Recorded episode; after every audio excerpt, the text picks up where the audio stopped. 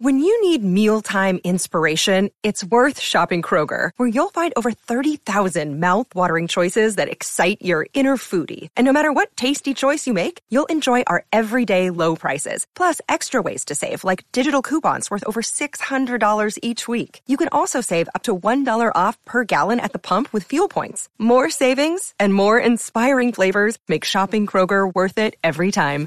Kroger, fresh for everyone. Fuel restrictions apply. In its exciting new season, the Emmy nominated National Geographic series Brain Games merges brain power with star power as celebrities perform challenges that reveal the science behind what makes us tick.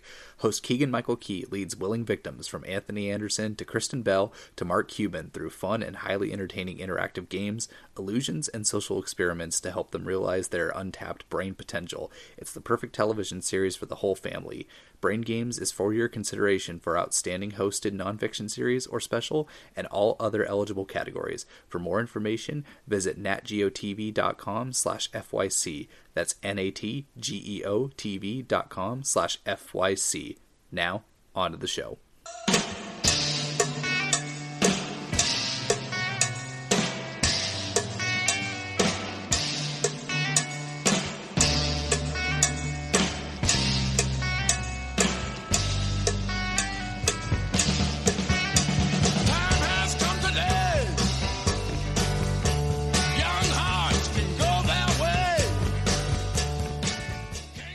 Welcome to another episode of The Discourse on the Playlist, the show where we discuss film news, film reviews, and any other pertinent pop culture items that we feel the need to weigh in on. I'm Ryan Oliver, and today with me I have two very special guests. Very excited to have them on the show. First off, she is the editor and host of the Cup of Soul show. She also writes for Philadelphia Tribune and Awards Watch. Kathia Woods, welcome, welcome to The Discourse. Thank you for having me. Well, thank you for for coming on the show. I think it's been a minute. You were on, I believe, and I wasn't hosting uh, the episode, but you were on our Game of Thrones, I think, season finale episode, if I'm not mistaken. Yes. Oh my God, I forgot. Yeah, I know it's been. Well, 2020 makes us all forget a lot. But I know. yeah, that's right. I mean, this year has already been. I mean, it's only six months, and this has already felt like more than a year. right. Even though that episode was just like a year ago. So yeah, Yeah. no, happy to happy to have you back on the show. Thank you. Yeah, thank you. And then my other guest, she is a writer for Zora, NBC Think, and the Atlanta Journal Constitution. Uh, Ronda Racha Penrice, welcome to the show. Well, thank you for having me. Thank you. Yeah, thank you for coming on. Uh, today, I'm, I'm very excited. We're going to briefly talk about uh, Da Five Bloods, the latest uh, Spike Lee movie that's going to hit Netflix on Friday. Um, but the bulk of our discussion is we're going to be looking at the uh, the sort of underrated and overlooked films in Spike Lee's filmography. I mean, he has such a vast filmography, and we all love the you know the the sort of unanimously great films um, in his filmography. But uh, he's done a lot that are a little bit either under the radar or don't get as much love as uh, as they should. Um, so that's going to be the bulk of our discussion, and we're going to get started here very quickly. Uh, before we do, uh, just a reminder. The Discourse is a part of the Playlist Podcast Network. So if you enjoy the show, be sure to subscribe to us via your podcaster of choice, be it iTunes, Stitcher, SoundCloud, Spotify, iHeartRadio, and you'll get this show as well as our other programs, including Be Reel, The Fourth Wall, Indie Beat, and anything else that pops up on our feed from time to time. Um, with the housekeeping out of the way, let's just dive in to uh, Da Bloods, which is, uh, of course, Spike Lee's latest film. Uh, as I mentioned, it's going to hit Netflix on Friday. Uh, the IMDb uh, plot synopsis is four African American vets battle the forces of man and nature when they return to Vietnam seeking the remains of their fallen squad leader and the gold fortune he helped them hide. Um, so yeah, as we were kind of just talking off mic before we started, this movie is it's certainly a lot. Uh, it is a long movie. It's two hours and 34 minutes. Um, but I'll just go ahead and open up the floor um, and, and just ask you guys right at the top what what you thought of of Spike's latest film. I'm I'm gonna say that if it, I love that. I thought that it was a, a topic that was so um, overdue. You know, in high school, I wrote a report on my cousin Mike, who is a Vietnam veteran, and and that steered me to learning more about Black Vietnam vets. Because like around that time, Platoon and all these other movies, Hamburger Hills, were coming out, and um, there were Black characters, but we never got their perspective. And then having taken a course in college, I dived into it more in reading books and watching videos and having speakers and being like, when are we going to get a movie about these guys you know and and and for him to show you you know again black people are not monolithic so for him to give you um different perspectives uh i thought was very important and so overdue I think it, the one of the things that I really enjoyed about it was to see like these um, older black actors have so much in their tank. Um, well, no pun intended, but um, all to, I don't think a lot of times when we see people in general who are older that we see them have lives. And that was what was most fascinating with me. And i'm also always impressed that as much as um, spike lee is done like i think in this movie and i don't know if you noticed this too kathia but he does um, i like the things that he does as a director and someone pointed out to me that he's probably using drones and, you know, to be at this stage of your career and be able to still find new ways to tell a story visually is very impressive to me.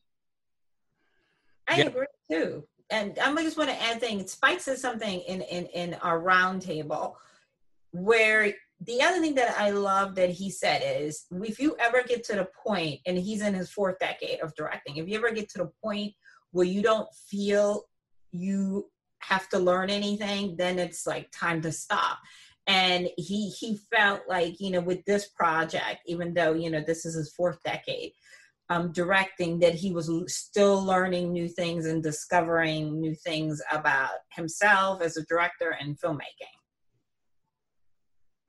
That's one of the things I really took to from the movie, um, and that's that's a, a fantastic quote quote that that you just like you know that that uh, yeah that's just just awesome that it's like if you're not learning anymore or you're you know you know it's just time to to hang it up and so that's that's one of the things I really took to about this movie um, and he's always been good about this before in terms of like using historical footage and sort of linking when he's doing whether he's doing a period piece like Malcolm X and he's sort of linking it to present day, what's going on at the time, uh, or vice versa. I guess in the case of Five Bloods, it's both a period piece and present day.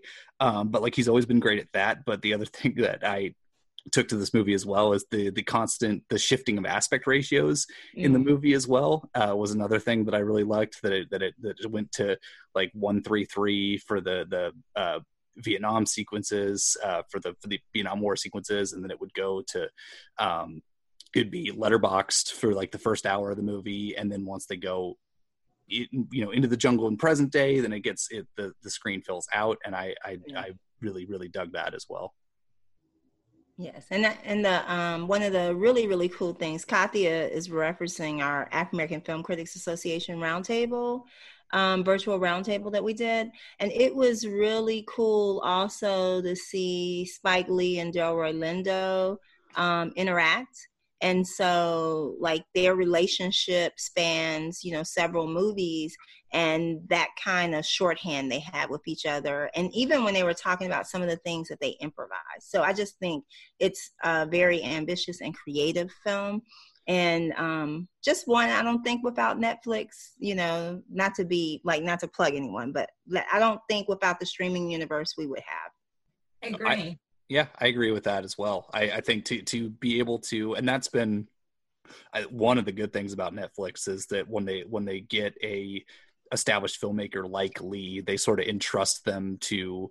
Um, I mean, I'm not going to pretend I know how the inner workings of these work, but it certainly seems like these filmmakers of note, when they make a movie on Netflix, they get carte blanche, and so you know, just just seeing him use it in a way that I feel is, um, you know, pretty pretty disciplined and pretty like I, I don't know. It just it, it's sometimes his movies can be messy, and I feel like this movie is both a lot, but I feel like it's very focused and very like it it tells exactly the story that it wants to tell, and I feel like it it does it in a way that's very creative. It's very exciting.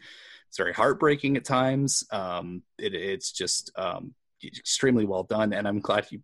First of all, that's awesome that you guys got to see have a round table with uh, Spike Lee and Delroy Lindo, um, we have to um, we have to talk about Delroy Lindo's performance in this movie as well because he's just. I, I mean, the performances all around are incredible, but I just was like easily the best performance I've seen this year. I think. And Jonathan Majors joined us too. So. Oh, awesome! Who's also great in this movie.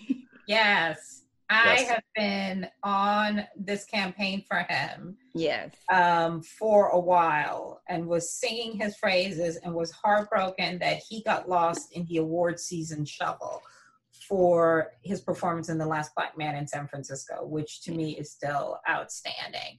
Yeah, he was Um, incredible. Yeah, and Delroy though, this is I believe their fourth film together, him and Spike, and Delroy is one of those guys that you know his face, right? Most people know his face, but they may, may not know his name, but that you remember the performance, no matter how big or small. There's something about him. I was just thinking about it today, knowing that we were going to discuss this.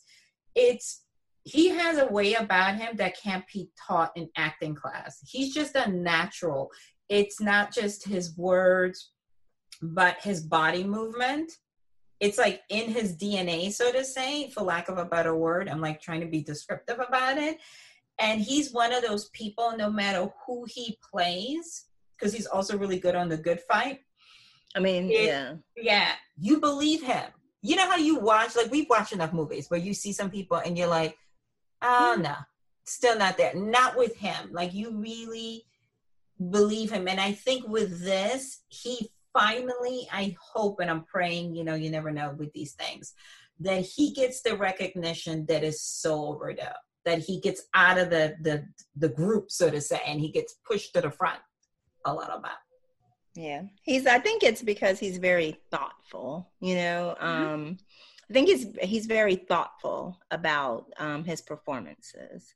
And um like even when he was talking with us, you know, like even though Crooklyn and Malcolm X was so um were like several many well many years ago, um he still seems to remember um, the choices he made from those, you know, films.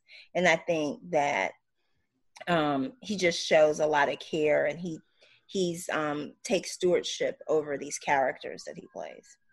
Absolutely. I, I couldn't help but think like I, I remember seeing um, a quote, um, or, or maybe it wasn't a quote, but just like a, a bit of trivia when he did uh, Crooklyn, uh, that he was actually um, he was actually afraid to do it uh, because he didn't know how to work around child actors. um, but like you wouldn't get that watching the movie um, because he is so in in it and so good and so, and so it just I think it goes to that care that you're talking about that he is just so care you know cares and is so thoughtful about his performances that he you know despite that fear made it work Yeah. Yeah. Yeah. And you know what else with him is he has played he's not afraid to play dark, right? Oh yeah, And sure. that's what I love about him too, because again, we have a lot of people in this industry that always want to be the hero and like, and he's like he said um, in the roundtable, he said he feels at this stage in his life, he still has m- so much more to give. And I think the one thing about getting older, not to sound like I'm 110, but as you get older in your life, you're more sure of who you are. And I think with him being an actor and playing these characters, which at time are hard to like, right? And hard to root for, but somehow you find their humanity because of his fearlessness. And I feel like in this movie, you know, his character does some stuff where you're just like, just leave him. You know what I mean? but but at the same token you understand why they can't. And that's a credit to him because he's giving you all of these things even when there's no dialogue. It's like in his face and he just is a man that is drowning. Yeah, he layers his performances, so it's never really all good or all bad. It's just real. absolutely yeah absolutely um no that's a and that's a good point about the there's there about the moments in the movie where you're just like why don't you just leave him behind? Like he's kind of a, you know, he can be a jerk, but you know, you you just you know, it's like you mentioned, he's he's just real. You you you understand that's like this is a person who's hurting. This person who is, you know, all the characters in this movie are are hurting and suffering in some way, but you can tell that he, you know, he suffered the most PTSD from uh, from their initial touring days. Um, so it just, uh, yeah, it's just a, a pretty immense performance. Yeah, I mean, remember, I think, um, and correct me if I'm wrong, please. He said he volunteered. The others got drafted, and that's a huge difference, right? Right. When you're kind of like your your ticket gets punched, and you really don't want to go, but you're like, let me get this over with, and then I can put it behind me. But not only did he volunteer, he volunteered multiple times, right?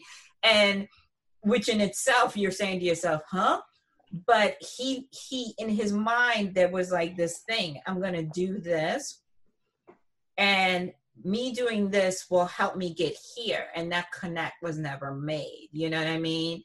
And it's it's I love how they did it because it wasn't preachy. It was like in conver- in conversation. Do you know what I mean? Absolutely. Yeah, absolutely. Um, that I I totally until you mentioned it, I had forgotten that bit of information from the movie. That um, as I mentioned off mic, I just watched it this afternoon, so I'm still processing okay. a bit. But yeah, I mean that is that is the huge huge difference that uh, that you know he he and everyone else just kind of you know drafted where he yeah he he chose to go in and he chose to enlist, and that's a whole nother whole nother layer. Um, one thing I also another creative choice I, I wanted to point out. I was curious what you guys thought about because at first I was a little, I was a little off put by it, and then I was like, and then I was really on board the choice in the in the flashback sequences. Um, the the the present day ensemble Delroy Lindo, Clarke Peters, Isaiah Whitlock Jr., and Norm Lewis. Um, they in the flashback sequences they still play them and they don't yeah they don't de-age them they don't do anything like that and then uh, and then of course their fallen leader or their fallen commander who they're going to um to find their remains played by chadwick boseman in the flashbacks is just i mean he never got to be older in the movie. Um, yeah. I don't think that's a spoiler uh, because uh, that's the plot, but um, but I just thought that was an interesting choice to to still have them be the age they are in present day in those flashbacks and just to show that state that again at first i was off put but i'm like oh to show that state that they've never really left here um I yeah that it really stays with you. Yeah that it stays with you. That's like um you know the greater symbolism of it is this experience will never leave them. This trauma never leaves you. Yeah and they also did it like I liked how they did it, right? They maybe dyed their hair, um, did some makeup, maybe zoomed the camera back. But I also liked how the action that they had them doing wasn't like unbelievable. Like nobody's doing forward flips and stuff, right? right. you know, where you're like, okay, now we're getting hokey. It was still respectful and believable, which I think, you know, was conscientious because um I don't know if it, was in their budget to do the de aging, and I wasn't too crazy about it with um, the Irishman, mm-hmm. but I, I, liked how they did it, and it made it um, smooth going from present to to to past, and it blended in with with Chadwick, who is no disrespect, like thirty years younger than them. Right. No, I thought that. Yeah, I thought that was really, really, really graceful way to do it for sure. Um, I'm trying to think. Are there any other um, any other performances or any other pieces of the movie that you guys wanted to touch on?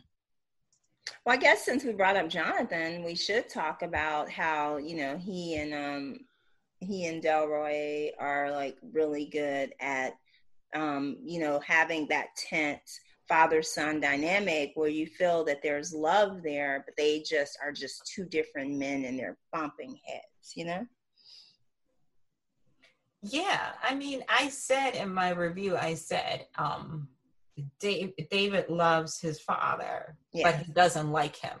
Yes, exactly. Oh, exactly. Yeah, I mean, I think, I think, um, and then and I'm going to try to say this in a way that doesn't give anything away. And then Paul looks at his son as all the things he never got a chance to be Mm. Because his son has choices, right?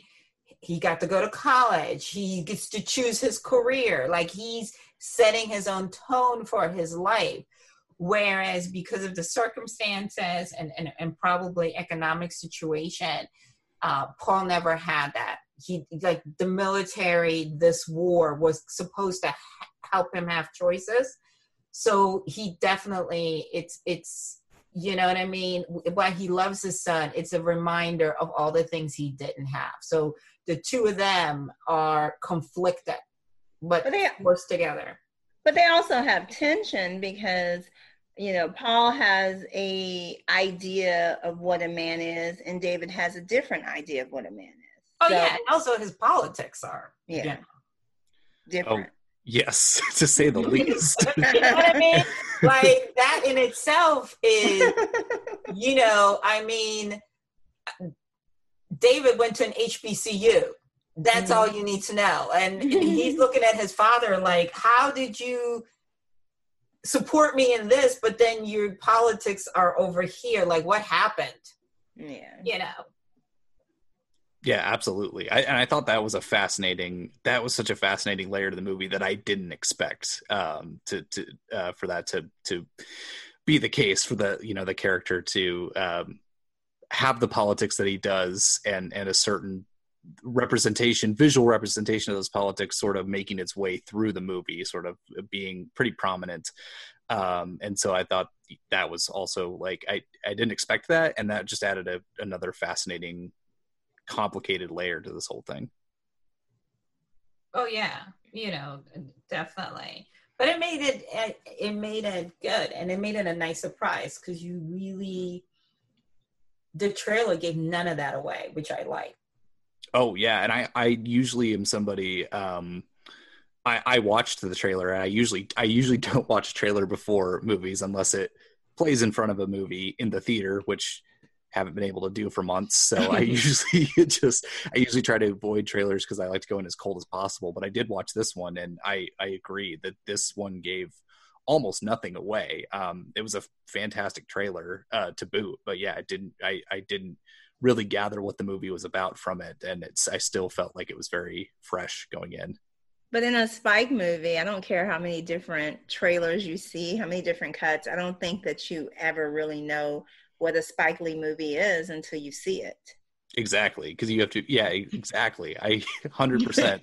Uh, and and because and it's different every time too. That's Yeah. that's the other thing that that's amazing is like you you know the trademarks, like you know, uh, this like a, you know certain shots he's going to use, uh, certain like style, but for but for the most part, it's like everything is is new and and unexpected each time. Um, And for the most part, you know it's going to be predominantly black, but it's so, it, he's just not ever telling the same story ever. He may be exploring some of the same themes, but he's just never ever telling the same story. absolutely. Uh, any other thoughts before we move on to the next section of uh, of the show? No, no, no, no. No, I think we covered it. I think so too. Uh, and that's that. Yeah, that's our take on the Five Bloods. Um, we're all. It sounds like we're all very positive on the movie. And uh, yeah, as I, as I mentioned, uh, this episode will either drop the day before or the day that it is on Netflix. So uh, it's available. So please go watch it. But yeah, let's go ahead and move on to the the next section where we're going to look at uh, some of the more underrated and overlooked uh, films in Spike Lee's filmography. And um, I guess the one I want to kick off with because I I I uh Ronda, we were talking about off mic about this because I, I started the list with School Daze, uh, which is which is one I wanted to highlight, and uh, you had mentioned that, uh, or had asked me why it was on this list because it was, um, you know, in in the Black community, it's prominently uh, it's it's a pretty highly regarded movie, and that's something I didn't know with the experience that I have. So I was just wondering. Uh, I guess I would pass starting. I would pass that to you because I'd I'd love to uh, hear more on that. Oh yes, if you, I mean, um, and Kathia can back me up on this, but I think that if you ask, um, you know, a group of Black folks um, who are have um, grown up, especially with Spike's films, to rank them, School Daze is going to be in your top three at least. um, for, and especially for people who had a Black college experience, for people who um, are familiar with Black sororities and fraternities, um, that's going to rank rate very highly. So, and then in it is just so much cultural richness in it, where you, from, you know, seeing step shows to um, talking about politics um, and, you know, even talking about classism and so forth. It's just so much in it that resonates with so many different people. I mean, I agree. This was this movie came out like my senior year in high school, mm-hmm. right as I was making that transition of where I wanted to go to school.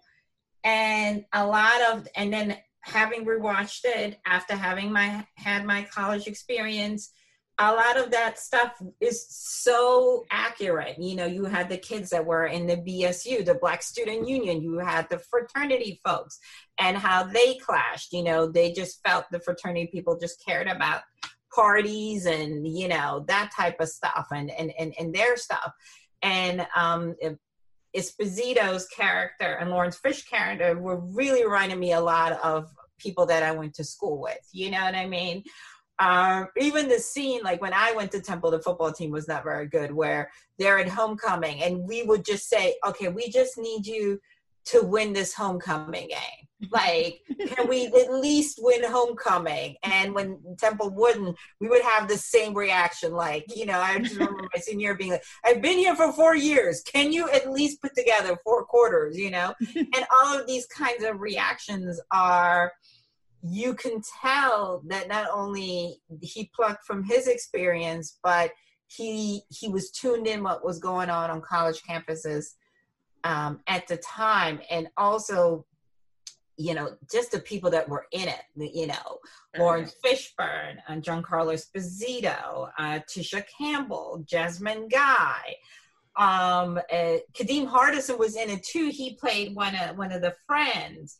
Uh, it's just like it's a who's who who are actors still working, still relevant, and and and he just had a knack of I don't know what it is about Spike where he can just pick talent. And the other thing is, I know Tyler Perry gets a lot of credit for you know Cicely Tyson and for Phylicia Rashad and giving these women work, but uh, Spike Lee single-handedly reintroduced Ruby Dee and Ossie Davis to a whole new generation. Like there was a whole generation out there, shamefully, that was not aware of their work, and they and he gave them a platform to play full characters at a mature age.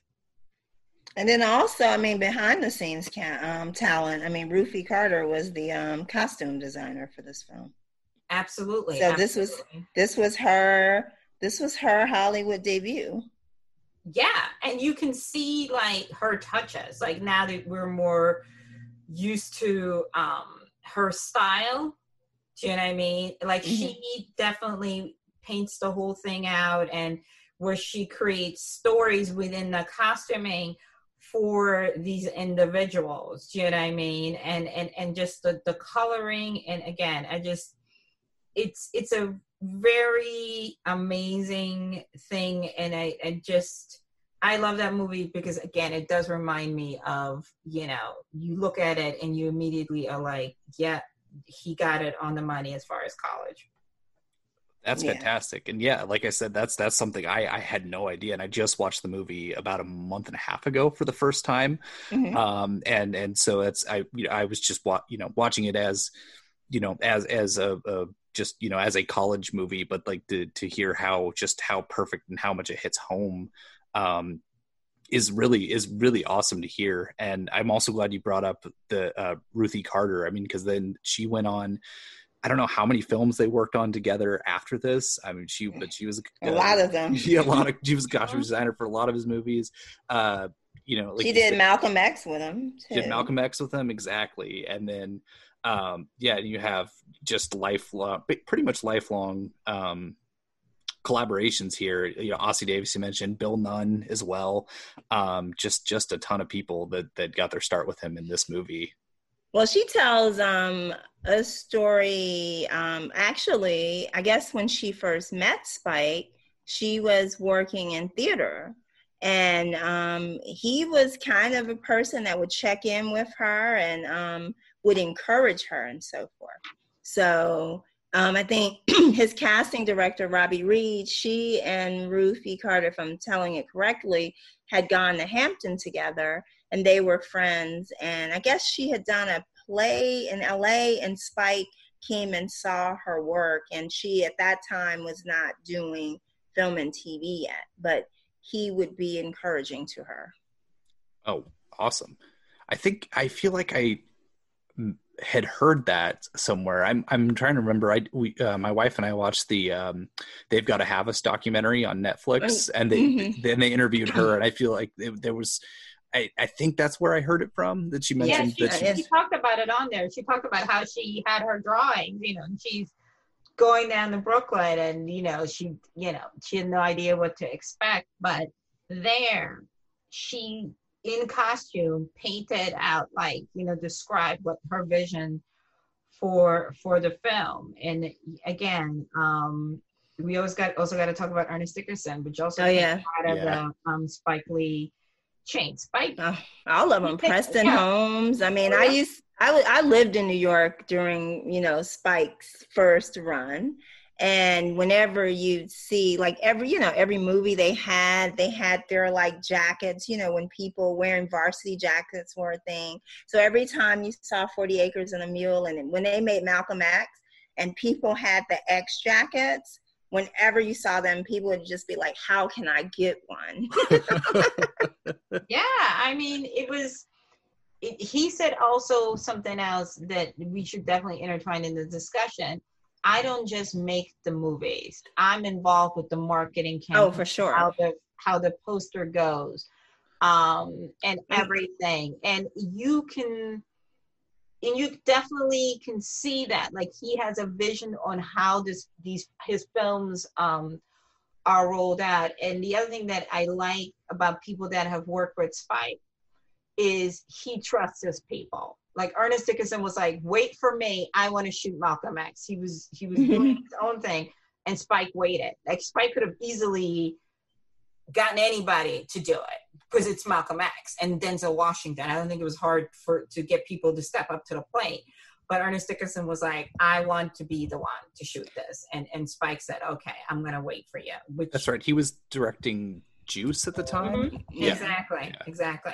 Which and I yeah. Go ahead, Ronda. Oh no, and I was like, I know um, Art Sims, who's um, helped, who's worked with Spike on School Daze, Jungle Fever, Mo Better Blues, um, Four Little Girls, all of that. And one of the things that he has told me is that you know when you work with Spike, it's different because Art had Art Sims created um, New Jack City, the um, key art for New Jack City, and he said that Spike is more like a collaborator it's not like you kind of go in, take notes, and come back. You do it together. It, it's exactly, and that explains. Like if you really look at all his his people, right? As we're discussing these movies, mm-hmm. a lot of them has made have made three, four movies, and sometimes the part is not very big, but they just like working with Spike yeah. They're like they're like it's one of the few times where i'm not like how much is the money? How big is the part? They're like oh you're doing this? It's him. I'm in.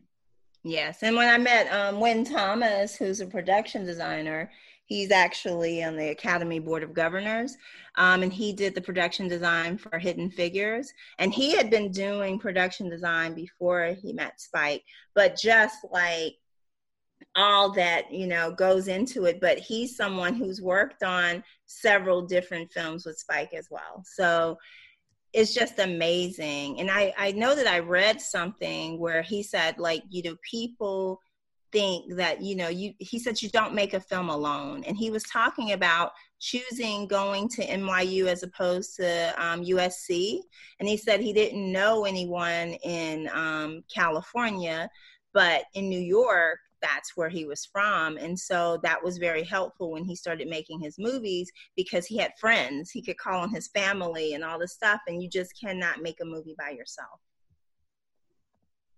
Even though he does a lot, though. he does everything. he's, a, he's the writer, the producer, the director, the marketing visionary, the but can we just say that also comes, I think, from being an entrepreneur and also from his first film where he didn't have the luxury to outsource those things. Like he wasn't fortunate enough to have for his first major film uh five million dollars ten million dollars. Like he literally made it off the muscle.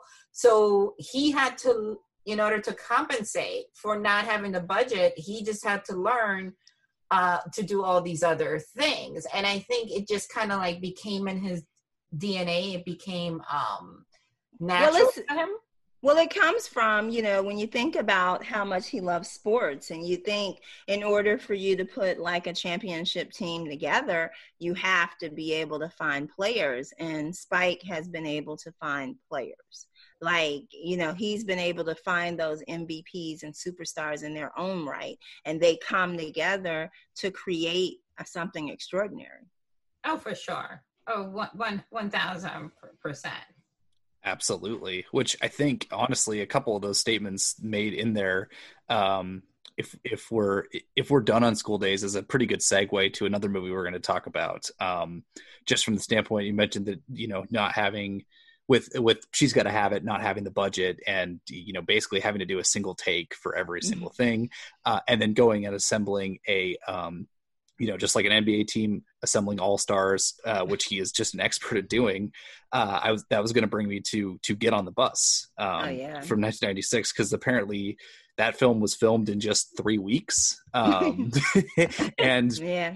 and it was just and it came out. I think, if I'm not mistaken, correct me if I'm wrong. I think it came out a year to the day from the Million Man March, so they they got it out pretty quickly.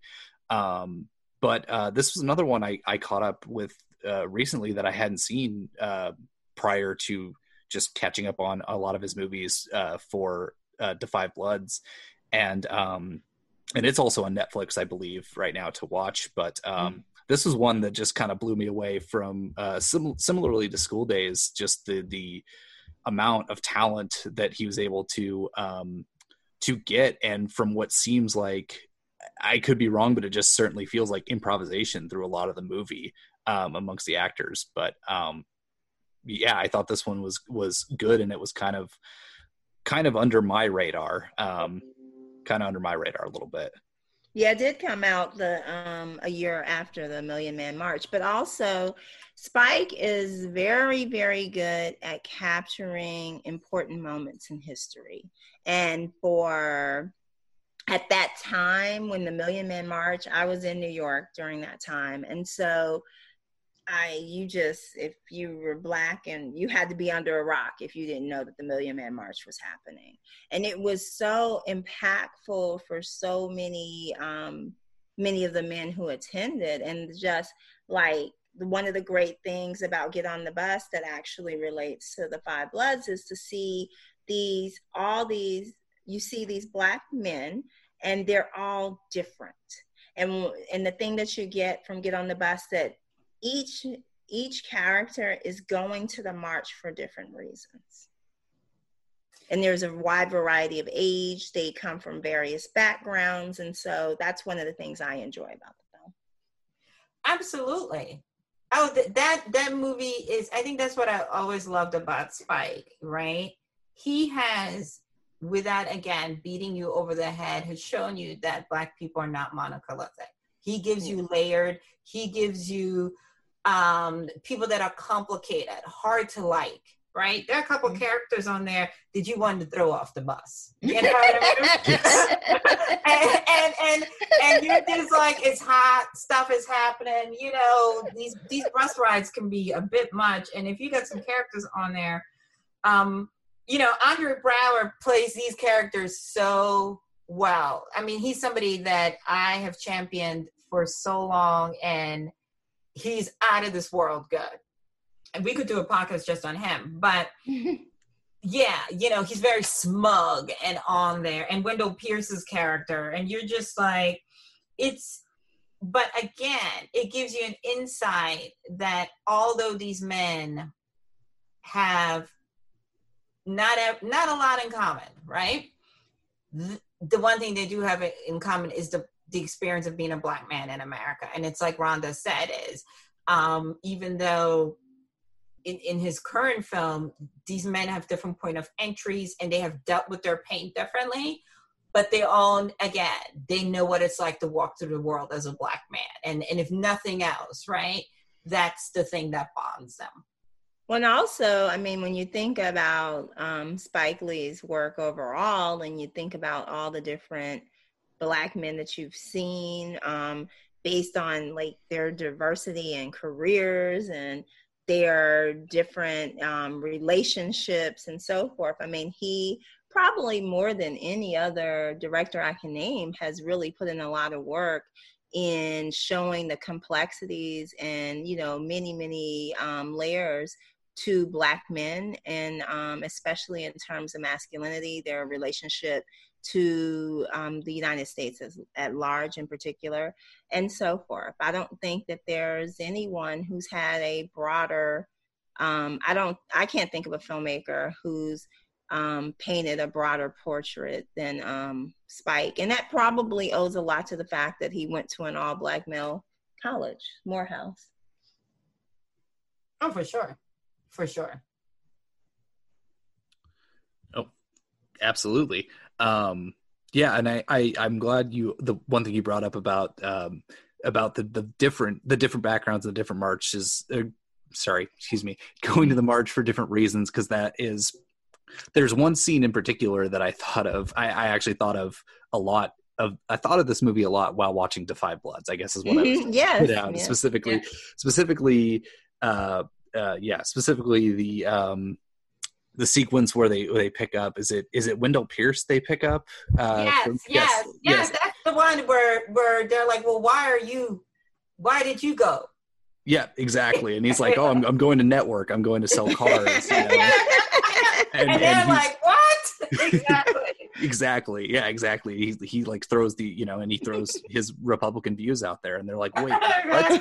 and, and uh, well, he's yeah, always good at having a Republican. They can't say that Spike Lee doesn't represent. No, he doesn't. He, and he and he will make them not be apo- the character will never be apologetic about being a Republican. They'll be Yeah. like really standing firm on it.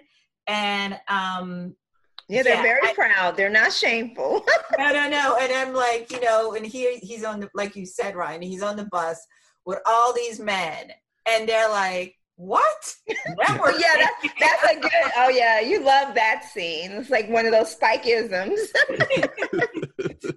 it's so good it's so good um yeah it's so good and then my favorite line when the, there's the there's the couple of course that are having uh their issues and then one of them as as wendell pierce has given his speech reveals that that he's also a republican and Andre Braugher goes a gay black republican now i know i've seen everything exactly. Can we talk a little bit about what fortitude in for Spike to have?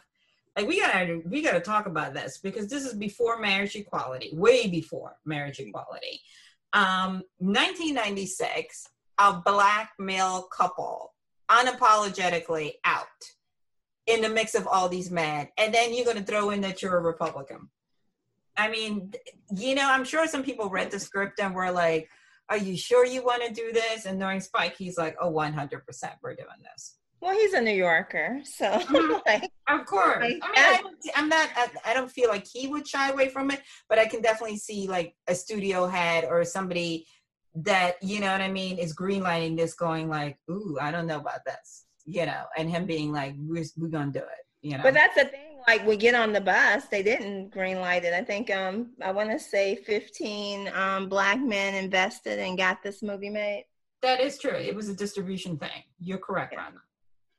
That is true. I, I, I did read that that and they got a bunch they got a ton of independent financing and people chipped together to to make it. And then I think I don't remember who I think Sony I think- put it out, but whoever did just bought it after they made it. Yeah, because Reuben Cannon, it's um I want to say it's the first film he produced, but maybe not. But it was definitely one of his early films transitioning from um, casting agent to producer.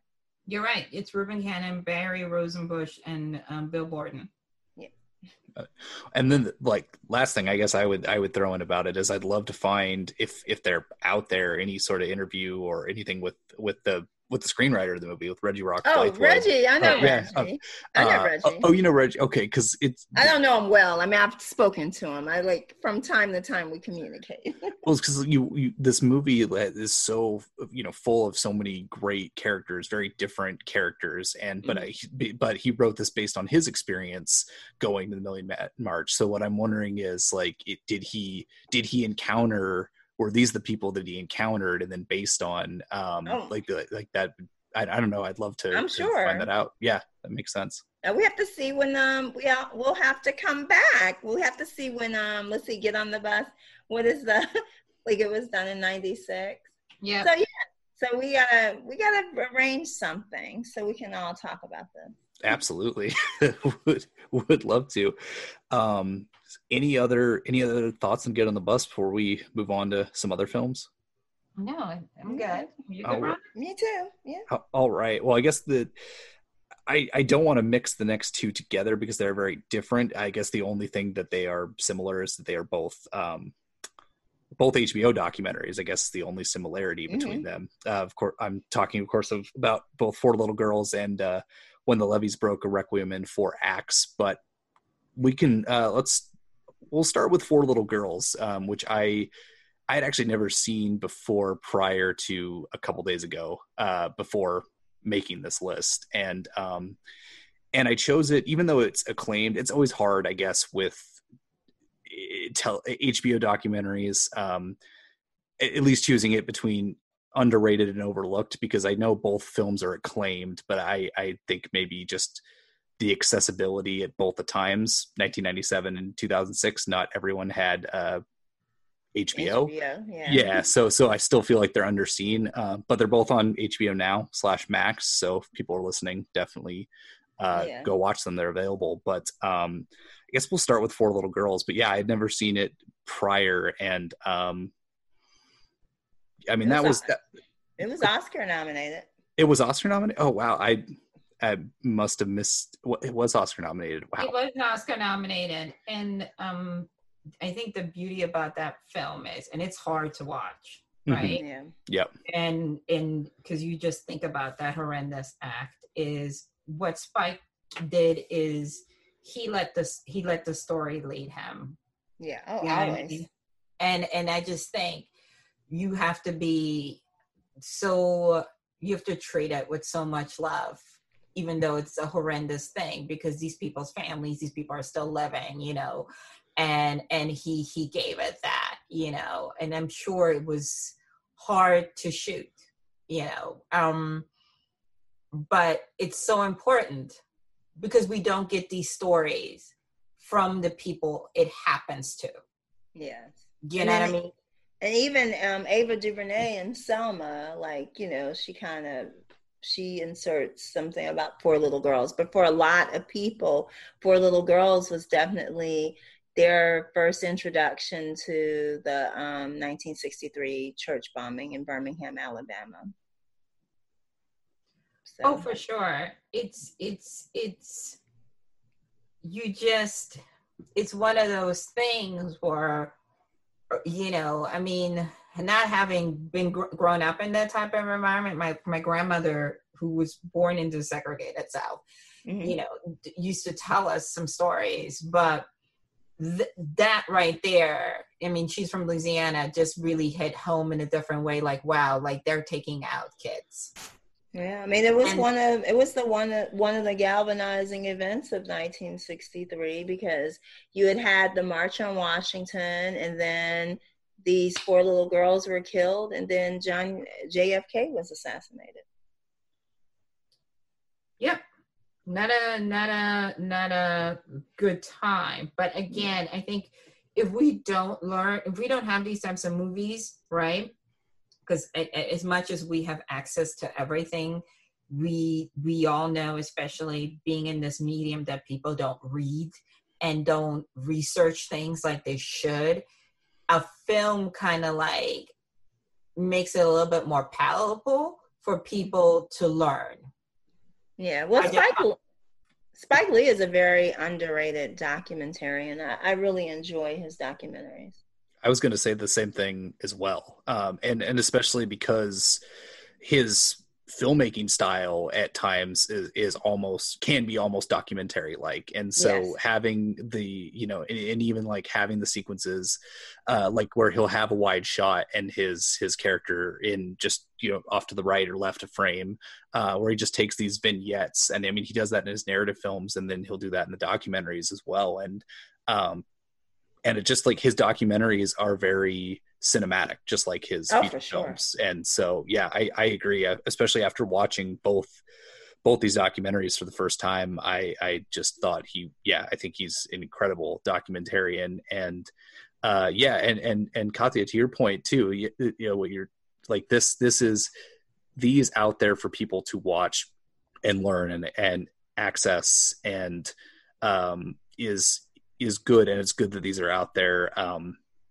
and more people should watch it. I i mean i sat down saturday and i knew i was like i know what this i know the story. I know what it's about. I know this is going to be difficult to watch but it you you just have to do it because you have to you know it's just just such a vital part of american history that you just need to you know be educated as much as you can be Oh, I guess I should tell you guys. I wrote African American history for dummies, so like I'm a historian. So you know what? It's it's really I think like I majored in political science. I did not major in journalism Mm. journalism in college, oh, and which it which in a way did serve me because I literally that major is you read, you write, you research. You read, you yes, write, you yeah, research. exactly. and you do nothing but read history things and everything. And I don't know what I thought it was going to be, but I don't regret it because it made me dive into things and learn about things. And I love documentaries, right? Oh yeah, they're Like, very if I normally would be happening this summer, and I'm there with all the other nerdy folks and sitting there for five hours watching documentaries. But I think to be to to speak to what you guys both said, there's a certain patience Mhm. and there's a certain um, understanding that you have to have i believe to be a documentarian and and i think he he he's always been a thoughtful filmmaker but documentaries allow him to really show that skill set to get people to open up especially with this because it's so like i said it's these are people's relatives and kids and it's hard to get you know okay do you want to go back to that time? Can we talk about it? To get people to trust you to get people to trust you to do right by the story because i'm sure that, that there have been some requests and it has not come out well. And and for him to have that type of trust i think shows who he is as a person too Yeah, it comes from his background. If you think about it, I mean, his he went to Morehouse. His father went to Morehouse. His mother went to Spelman. His grandmother went to Spelman. He comes from a family that has traditions. They have like deep roots in the South, and so you know, and then going to a college like Morehouse, which was um, I want to say it was founded in 1867. Um, that you know he's been entrenched in that history. And so when he comes at it he already has a basis of knowledge. And then um, he especially when you go to um, when the levees broke um, although people think if they watched round the clock coverage of hurricane katrina that they really kn- had an idea of what happened. And you really don't. And when you see when the levees broke you just are in um, Spike, well, you know, he puts everything in your face. You know how the country did not do right by these people. oh wendell pierce's segment Oh yeah, that was heartbreaking with his father. yeah His father and like the, The money insurance company was gives him four thousand dollars. Like, oh my god! Like he yeah what did he paid he he said paid for decades, decades, never missed a payment No. in home insurance, and these people only gave him four thousand dollars. it, it's it's um it's what did he, Wendell say? His father said, "Just do right by me." Well, All they he wanted, he didn't, he didn't want any more or any less. He said, "Just do right, right by and me." they didn't. Uh, uh, and the thing is, and Wendell is like, you know, like imagine if I wasn't like his son. Like he's the youngest, uh, I believe he's one of four. And he's like, well, imagine if I wasn't in a position, like if we weren't in a position to help our father, Yeah. how this would come out. You know what I mean? Even worse. And his father is a vet too. So Yeah. crazy. Yeah. Heartbreaking. Yeah, I think we jumped ahead for you, Ryan. Oh no, absolutely. Again, this is this is free form. This is we we have a lot to talk about in 100% free form. Um, but no, no, jumping ahead to when the Levees is totally fine because that yeah, that is similarly just it it enraged me and and and Ronda to your point where you know where you're like if you think you watched it around the clock you you still don't have any understanding of like if, if you weren't there have no understanding of how poorly the country treated the situation. Um because it, yeah it just it felt like at the time it felt like that was what the coverage was. And and i you know and i had you know no idea watching this. And it's just it's a it's a behemoth of a documentary but it's it's just it's so well done. And and effective because it's so deeply deeply enraging by the end of it. Yeah. yeah. Yeah, it's it's it's horrific especially an area. You know my grandmother grew up not too far from there in Pointe a la Hache louisiana. And Pointe a la Hache is as small as it sounds um it is Do they have a strawberry festival there? I think I may have gone there. Is it like an I'm not hour from New All I Orleans? know is whenever we've gone, we used to go to visit, and they would say down yonder, and I'm like, I don't see anything. Like they would say, you know, do you want to go to the store? Right? There was like Oh, a, yeah. a My little store, and you're just like, I don't. What do you mean we're gonna walk? Like I don't, I don't see. Like I need like a location, a marker, right? Yeah. And My family's they- from Mississippi. yeah, so they're like out there in like no man's land, right?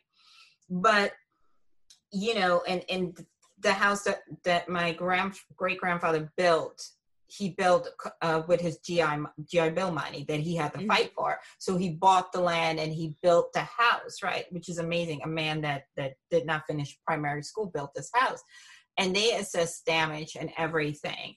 So, and also mind you, a lot of that generation, this is the second big hurricane um, yeah. that they went through. So it's just the community and the people are resilient, but I think it's just also him showing not just the property damage, but the human life damage, you know. And it definitely did look like something out of a refugee camp. And you're like, wait a minute, no, this is not some third world country. This is the United States.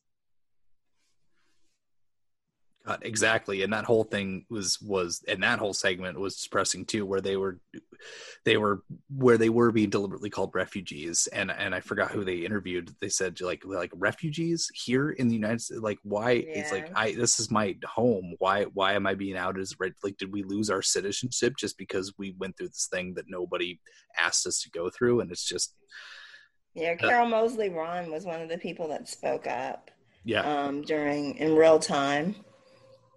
Can we also talk about um, a little bit about Brad Pitt? Brad Pitt is somebody.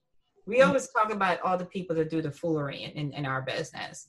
Brad Pitt is someone who shows and proves. He does not make an announcement. He doesn't. He just shows up and does the work.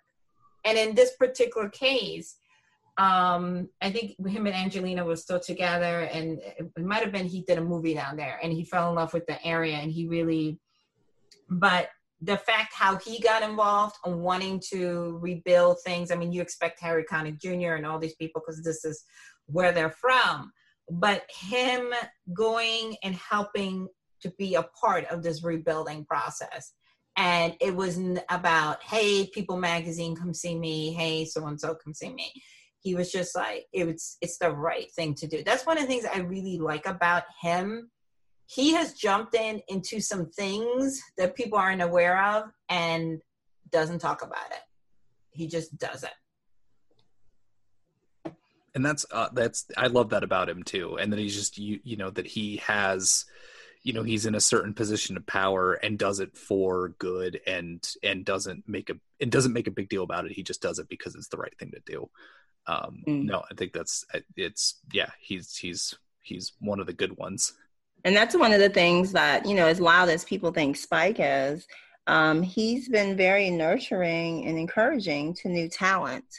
And has, I remember I was, Gina Prince Bythewood, she said that um, it had it not been, it wasn't her idea for Spike Lee to come on as a producer for Love and Basketball but um, she said had he not had he not been associated with her film she doesn't know that she would have been able she would have had the film that she had Oh yeah, and also I love what he did with um Alma Har'el for Honey Boy. Well, we know he teaches at NYU, yep and he played her film. Most importantly, he told her, "You come. It's your film. Talk about your film and your process to students." And again, he doesn't have to do that. Um, and even if you look at the directors roundtable, you know, with him and Alphonse, and he looks at Alphonse and he says, "I gotta ask you, how did you do the shot or the beach, right? And you can just tell that he has been he is what he watched this film. He probably watched it more than once. He probably has analyzed, studied it, and he was like, "Great, I'm gonna get to ask him this question. Who cares what else is going on at this round table?" And then they have their own little conversation because not only is he is he a great great director, but he again, as I was saying, he's still a student. yes and he's i mean he's been a professor for most of his career too i mean i don't under like as we're talking i'm like why doesn't he have like an energy drink endorsement? Because i don't know anybody who has more energy than spike lee.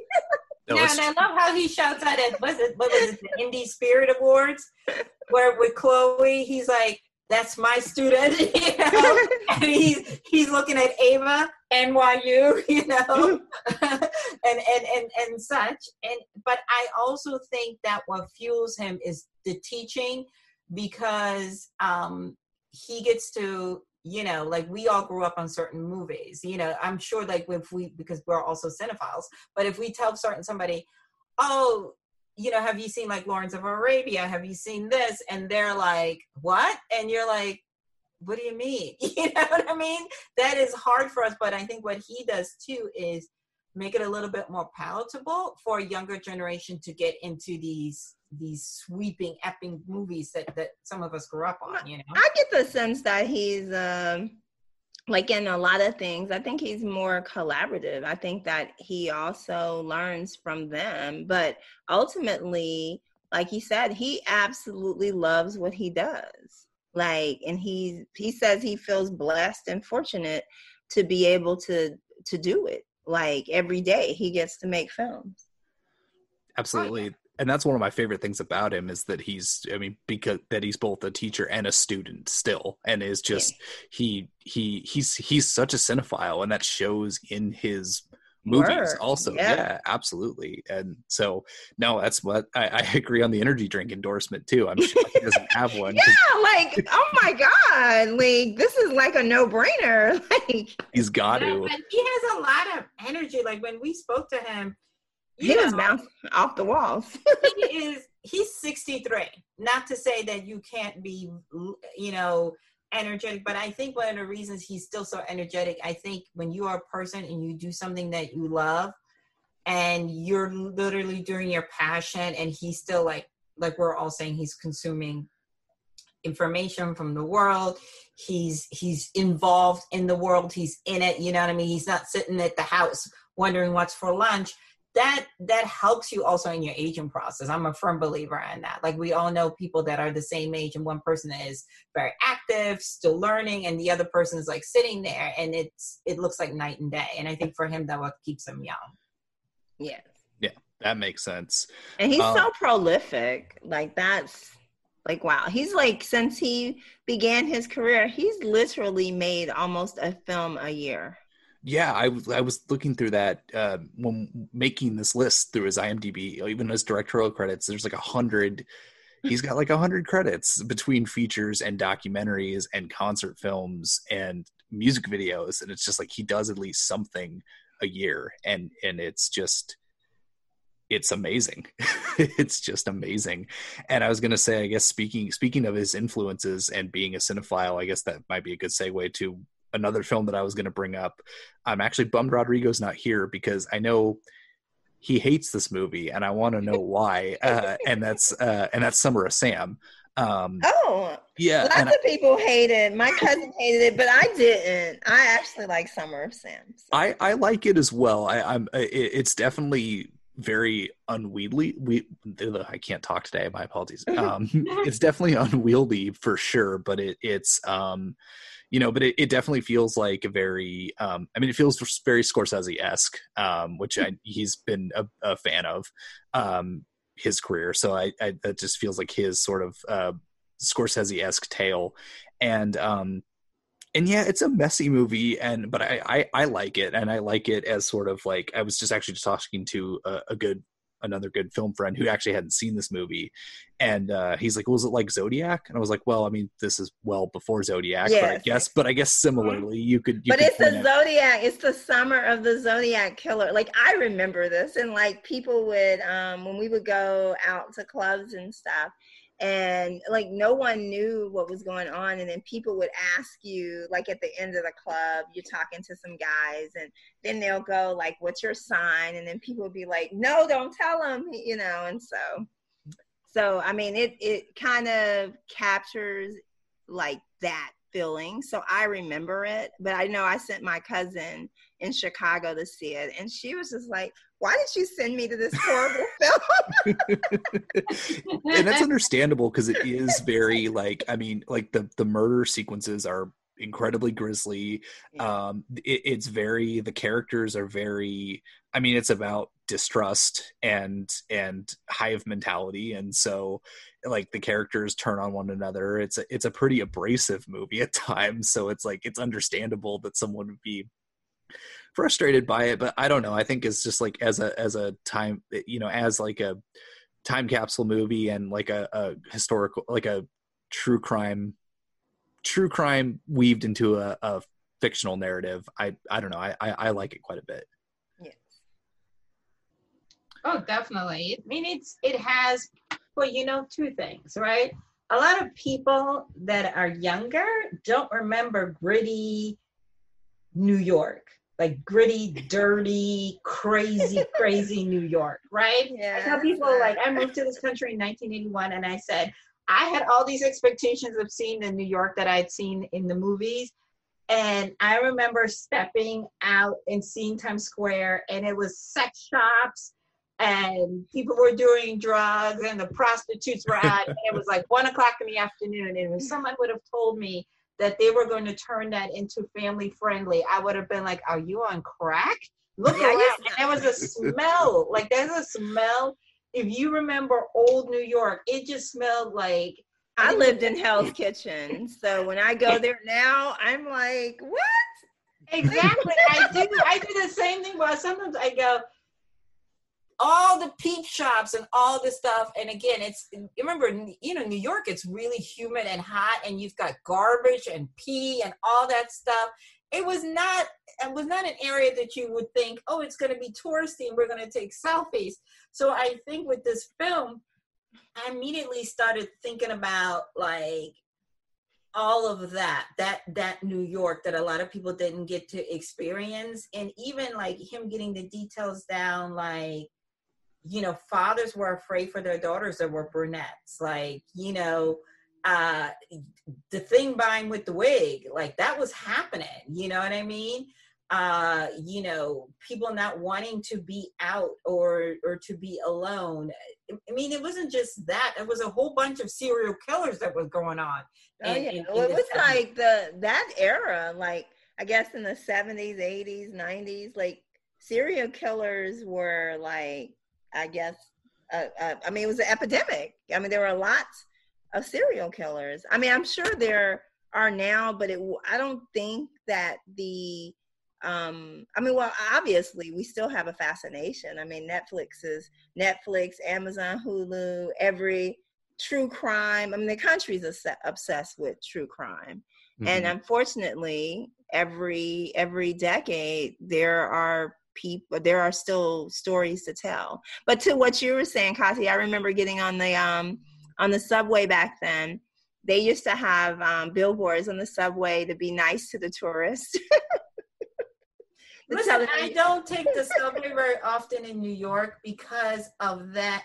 Like, there's something about when I hit those steps, I just feel like I, I just sense, especially in the summertime, the smell of urine and all of that, and I'm just like, you know what? Well new yorkers are immune to that Yeah, exactly. They- And, there's always some some type of situation whenever I take the subway, even when when I lived in Philadelphia. I don't know what it is with me. It can never just be let's get on the train and go from point A to point B. There's always some type of situation, and that might be the another reason where I'm like, you know what, it's it's cool. I'm I'm gonna take the bus. I'm gonna Uber because I just wanna I just wanna get from point A to point B. Well, in New York, sometimes you're better just getting out and walking because you hit it. Yeah, Yeah. you know what I mean. And At a it's certain time, you're not going to get anywhere. Get out the car and just walk it. Yeah, and you know, like even the yelling, like there's a certain Oh, well, New York has to be loud. yeah, and that's now. what I'm saying. That's Like what they're destroying all of that. You got these people moving in, they're calling the police, talking about noise violations.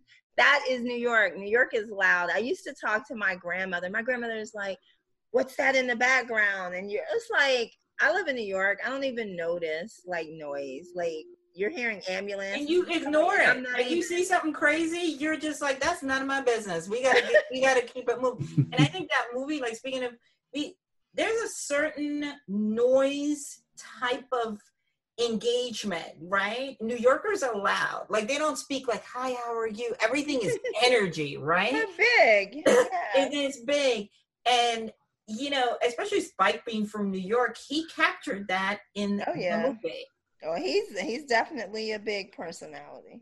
oh absolutely. But again people who are not from new york when they see that and they're or you've never spent a lot of time in new york when they see that they're like what? Why? I'm like is you just gotta go with it. Absolutely. And and i uh, i've only spent very minimal time in new york unfortunately so i don't uh have that yeah i mean i've had enough experience to know what new yorkers are like but and and know that they captured it pretty well for this movie i guess is what i'm what i'm getting at Yes, yes. I I went to college there. oh nice No, I lived I lived in Prince. My I grew up in Lawrenceville, so you so, so the train was like an hour, right? If you took the A train uh, it, from hour from there to New York, so I'd spend a lot of weekends and stuff.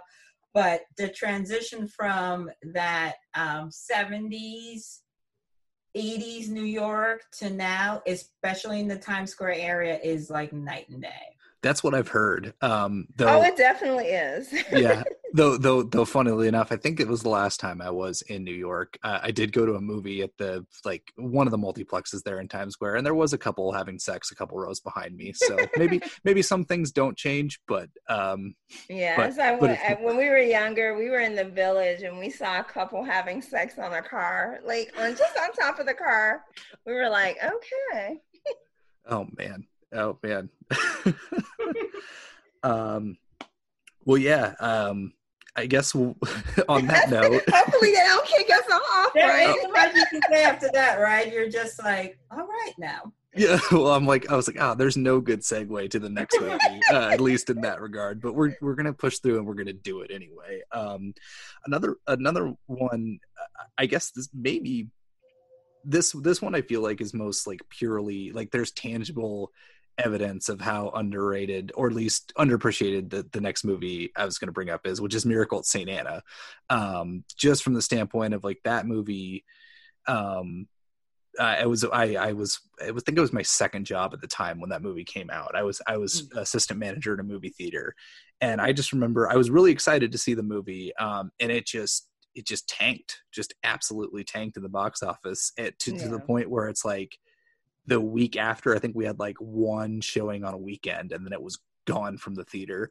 Um, and I never really like the the that that movie's messy too, but I've never really understood why that movie didn't didn't at least have a little bit better of fate. And I thought about that movie a lot in regards to Da 5 Bloods as well, and not just because they're both war movies in a certain sense, but just um the, I, I guess and in the back and forth between between the past and the present but um i just was reminded too like i think some of the sequences in miracle at saint anna are some of the best that he's ever done um at least the the battle sequences so i was i'm just uh I, i'm i'm a little lost how this movie just was such a so such a flop when it came out Yeah. I mean, I think it's a couple of things, right?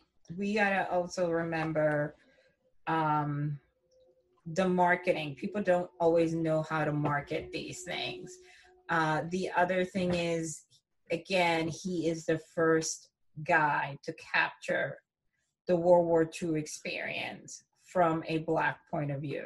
There are some people out there who really do think their grandfathers won the whole darn war. But it's again it's it's it's making the leap to to buy in to buy into that narrative right and it, i definitely think it's one of those films that was not appreciated when it came out but a lot of people have gone back to revisit it that's the nice thing about these streamings and and things like that and uh, again um, he's got Derek Luke in there. He's got um, Laz Alonso. I believe Laz said that was his first movie.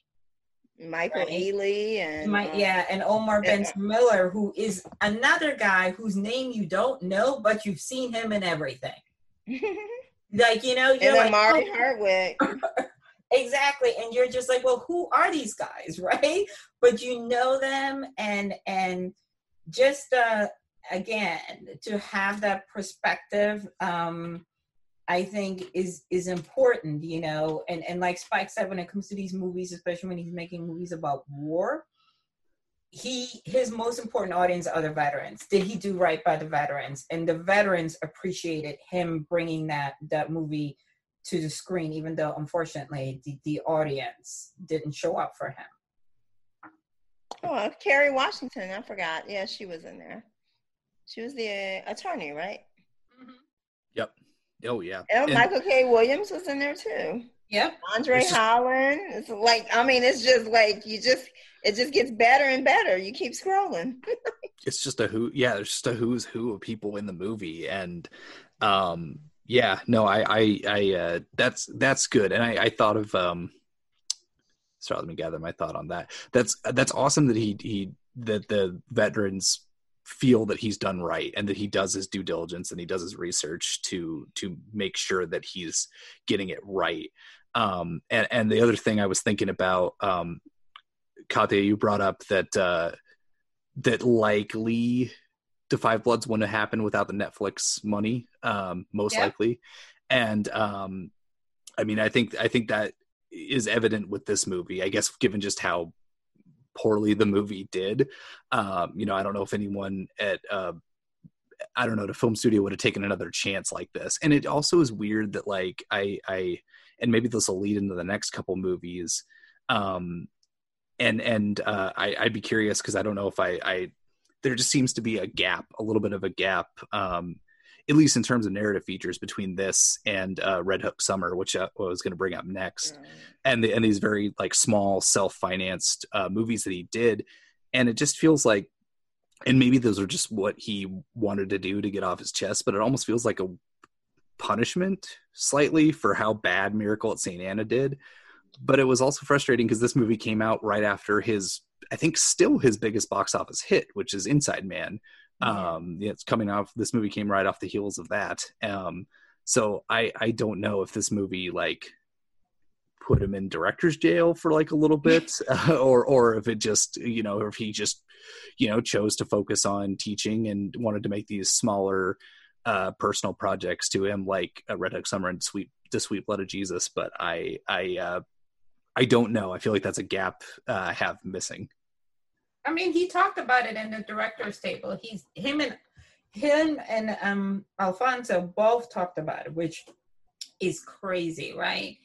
Um, them their contribution to cinema and and and what they have accomplished over the years, and they said they still have to fight for financing Oh yeah. but to make the movies that they want to make and which really you know it, that in itself is a whole podcast in there where hollywood will throw money out at people that make what i call microwave movies yes they make a lot of money but are we going to care next week Yeah, that's because now. the executives don't love film. No, and, No. and to me, it's like we, you know, I understand you have to make these movies because they keep the lights on, but Mhm. then you should carve out s- some space within that discussion, that narrative, for people that actually are good at making movies and at storytelling, right? Like we can't all watch stuff blow up twenty four seven, like some people can. I can't, but he him and alfonso really talked about this anytime anytime they wanted to make a film that was personal to them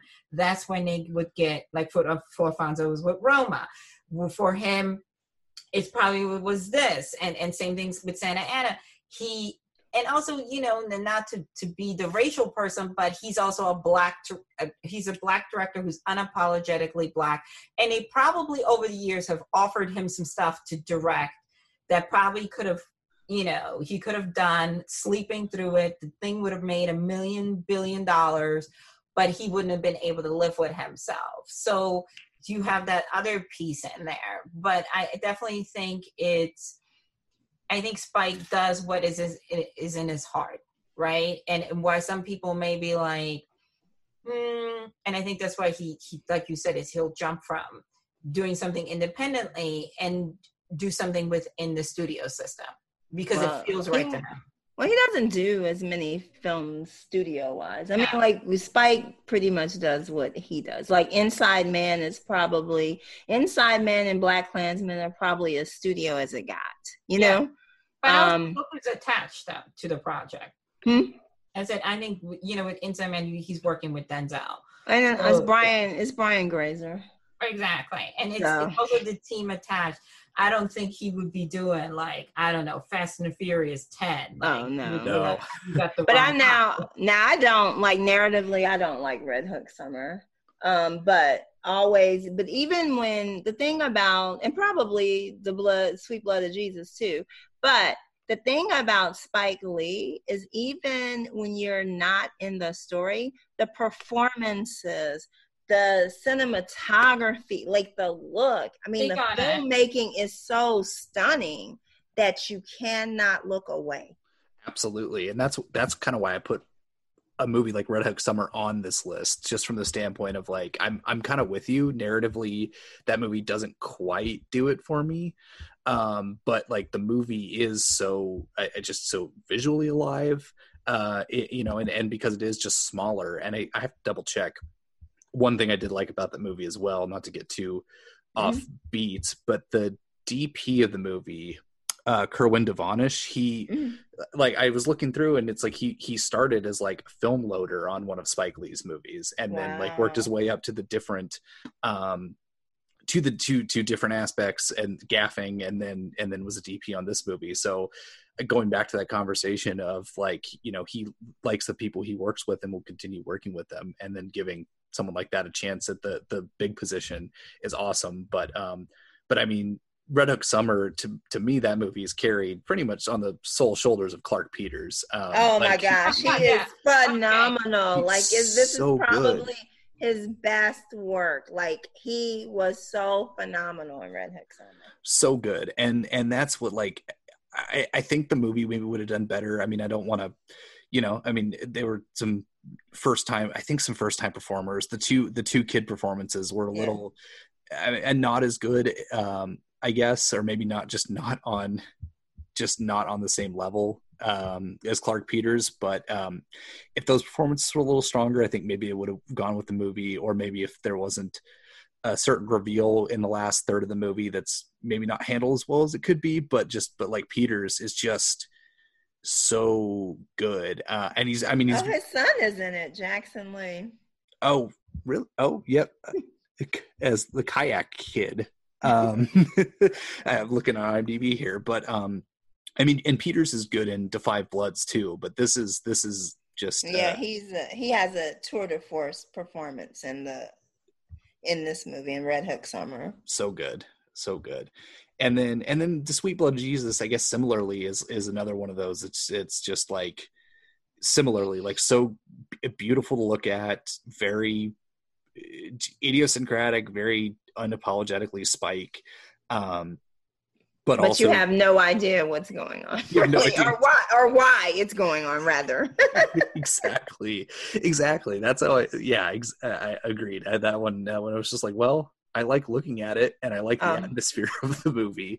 Um, but yeah, that one, I, I, I wasn't quite sure about either. Yeah, it's so beautiful in the way he contrasts, like when you know the way he contrasts the different scenes when he's in the city and when he's out. You know, it was great. Like the that part of it, I just couldn't look away. Everyone is kind of stunning, and but I'm just like I have no idea why you wanted to tell this story. Yeah, no, I'm I'm I'm there on that one. Um, and then I guess the last one I have on here, uh, and is one I just came to recently, is is Pass Over. Have you have you guys seen that one? Mm-hmm. Yes, I, yes, yes, yes, yes.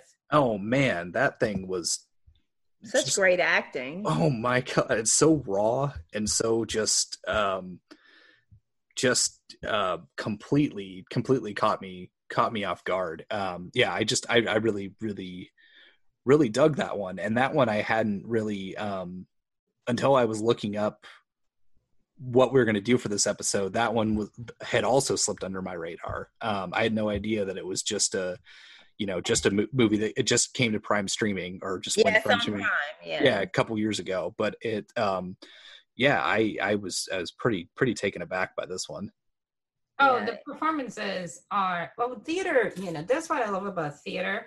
You can't phone it in. no You know, you you got to reach everybody, not just the people in the front. The people in the cheap seats have to feel it too. And you you can't again because we're all like hanging on the words. And I thought he he captured it beautiful. You know what I mean? And it gives people an opportunity to have a theater experience without having to shell out the theater money. And um, I think he's very good at that. He is a way, and again, I think because he he he loves telling stories, and this is a this is a play very close to probably a lot of stuff he's experienced, subject matters that he has covered. But um, and I was really excited that he was doing this. It's like his Rodney King one. Yeah, Um, so yeah, I thought um, it gave me a waiting for um, waiting for Godot type of feel. yeah. I'm the And- only one. No, no, you know only what, too? Because I'm thinking of, I was surprised. I'm looking up the actor's name who was in um, a show that I enjoyed. Um, Yeah, he did this Pass Over after Rodney King. he, he did, um, oh my God, I can't believe I'm looking up the name. Uh, the one actor was on Sherlock on CBS, right? Okay. And- oh yes, you're Yeah, right. so he played the he was the third co-star. Like yeah, and the thing about it is, on you know, when you play a cop, like his character, I think it wasn't until what is it, the fourth season, Mhm. where he finally started going through some stuff, Mhm. and you're like, you know what I mean? You don't get a good inkling of who he is and what he's capable of. And with this play, you're like, oh, and you're like, oh God, there's he's so underused. Um, but it's really, but you know, you get to show how good he is. And um that's what I was happy about. And I'm looking for the actor's name because I hate when you mention somebody and now everybody's gonna be like, because I don't want to refer to him as the black guy on on on Sherlock that fights with him. but um, it's it really is like theater is just again, I love that about theater. well, it's a Steppenwolf thing, so Yeah. you know it's gonna be good. yeah, and again, um, people really undervalue how hard it is to do something really great continuously. Not like, you know, where again, you can have a bad day on set and they can fix it or they can paste it together in, in editing. But with this, um, and again, he's always timeless. It's Jon Michael. His name is Jon Michael Hill. There we go. And you know what? We were talking about this. It might have been, we might have done it in the group chat Mhm. where he somehow, and I don't think it's, he sits there and, and plots it. Lee always seems to put his hand on a piece of work that coincides with what is going on politically. Oh, for sure. Always. And that play is a good example. Yes. Absolutely. I, I really like that. I'm glad I'm glad you put that on the list. I hope when people listen to this podcast, they revisit it because it is um, Well, revisit it, see it for the first time ever. Yeah, that's true. Most people will be to be seeing it for the first I was time. trying to be kind. I was trying to give people the benefit of the doubt. Maybe you know you saw it, you didn't sit through it all. Maybe this time you'll sit through the whole thing. You know. Highly recommend they do, and it's only 70 minutes long too. So Yeah. like that's perfect. It goes by fast because they're the acting is very compelling. Absolutely. That's that that that was uh, I, I don't always check the time I get like on a movie, especially when I'm into it. I do if it's a little late at night, um, Mhm. which is whatever night this week I watched it. Um, I, I did that and I was like, oh, there's only 10 minutes left. Oh my god, like it flew You by. like, it's already over. dang um exactly and i guess that's the last thing i would i would point out uh, as we start to to wrap this episode up is most of the movies that we discussed on this episode are streamable for the most part Yeah. um, and they're they're most of them are on a streaming service um, so they're they're really easy to find um, i think the only movies of his when i was doing my watch through in the last two months i think the only ones you couldn't find on streaming are girl six which i've still yet to see um, Oh, you haven't seen Girl Six? Yeah. That'll be interesting. Watch it. it is the only now is the only narrative of his I have not seen. So I, I do mean to check it out. Uh, fortunately, our local video store has reopened for curbside, so I will probably give that a shot here shortly. Um, and then Jungle Fever and Bamboozled weren't streaming, but I the Oh, yeah. Kino Lorber and Criterion respectively Oh. just put out Blu-rays of both of them. Um, Oh, So I was able to get them. Yeah, I mean both are um definitely worth um visiting, you know, especially Annabella Sciorra. I mean, everything that she has gone through. Um we, we sometimes forget that she's a very capable actress, you know, Mhm. and, and and good to see her doing working again, you know. Absolutely. Has has um I mean I don't I don't ever think of any Spike Lee film where you're like well some people probably when you think of his actors you're most of them are very are powerhouses you know like I mean most of them he doesn't really have too many poor performances No, I can't. I can't think of any. I, I guess, and, and like I said, it wouldn't be fair.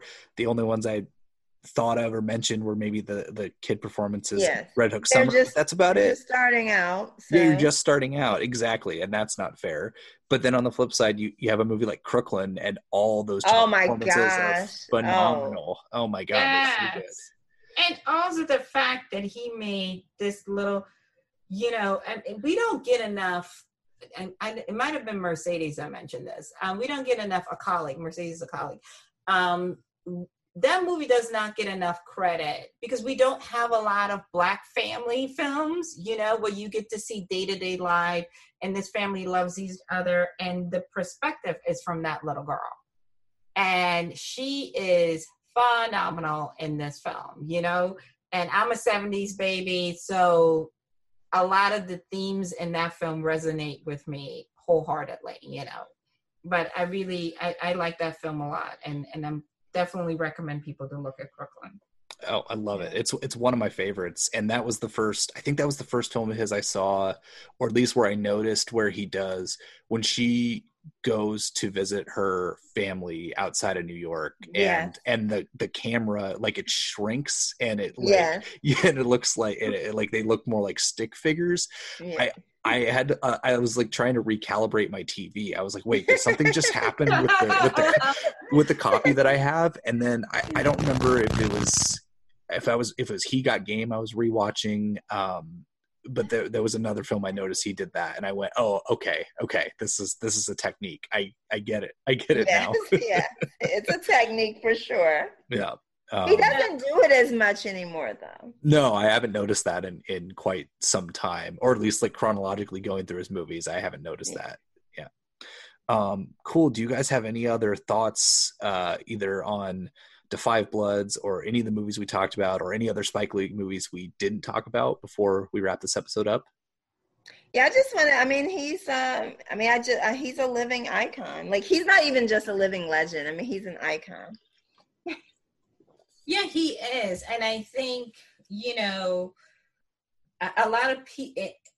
I think it's a blessing, and it says a lot to you uh, about you as an artist when you came into the game in your 20s and now he's 63 i want to say yeah. and he's in his fourth de- decade of making films and we still care like this movie's coming out on friday and we're excited about his work and we're talking about this work that this might be he's still giving us new looks. And there are a lot of people who who who've been doing it for as long as he has but we're not necessarily as tuned in. We're always uh, we might not always feel you know we might not always like everything that he puts out but whenever he does put something out our attention is there. Well i and think uh, you said we still care. I think the difference is he still cares true true. Yeah. i mean absolutely. I mean i think for me that's understood because you can you can show when he talks about a project it's like his the light goes on right? And he gets very energetic. It's like a big kid. And so i think that's amazing you know that and obviously when you're that passionate about your work it carries over to every facet and, and the people that you work with and everybody cares. And i think um like you said, Ronda, he the actors that work with him love working with him. Yes, yes, yes. Well, here, here. I don't think there's a better statement or spot to, to end this episode with that. Um, thank you guys so much for coming on and guesting. Um, before we sign off, uh, I'll start with you, Ronda. Where can people find more of your work online? Oh, well, I mean, if you go to muckrack.com, they do a good job of pulling my all my stuff together because I write for so many people. So I would put my name, Penrice. There aren't that many of us. So P E N R I C E and go to Muckrack. And then you can follow me on my socials at at R O N D A R A C H A on Twitter and Instagram. Awesome. And Kathia, where can people find your work? You can find all of my work, even when I've written for other people, at cupofsoulshow.com. And, you know, there's links to when I've worked with other people. And um, my personal is at Kathia, K A T H I A, Woods, like Tiger Woods. And I'm the same person on everything. Awesome. Uh, people can follow me on Twitter at Ryollie90. It's R Y O L L I E 90. And before we wrap up, just a reminder this show is a part of the Playlist Podcast Network. So if you enjoy the show, be sure to subscribe to us via your podcatcher of choice, be it SoundCloud, be it iTunes, Stitcher, iHeartRadio, Anchor FM, Spotify, however you get your shows, and you'll get this program as well as our other shows, including Be Reel, The Fourth Wall, Indie Beat, and anything that pops up on our feed from time to time. Thank you again for listening, and we'll catch you on the next episode.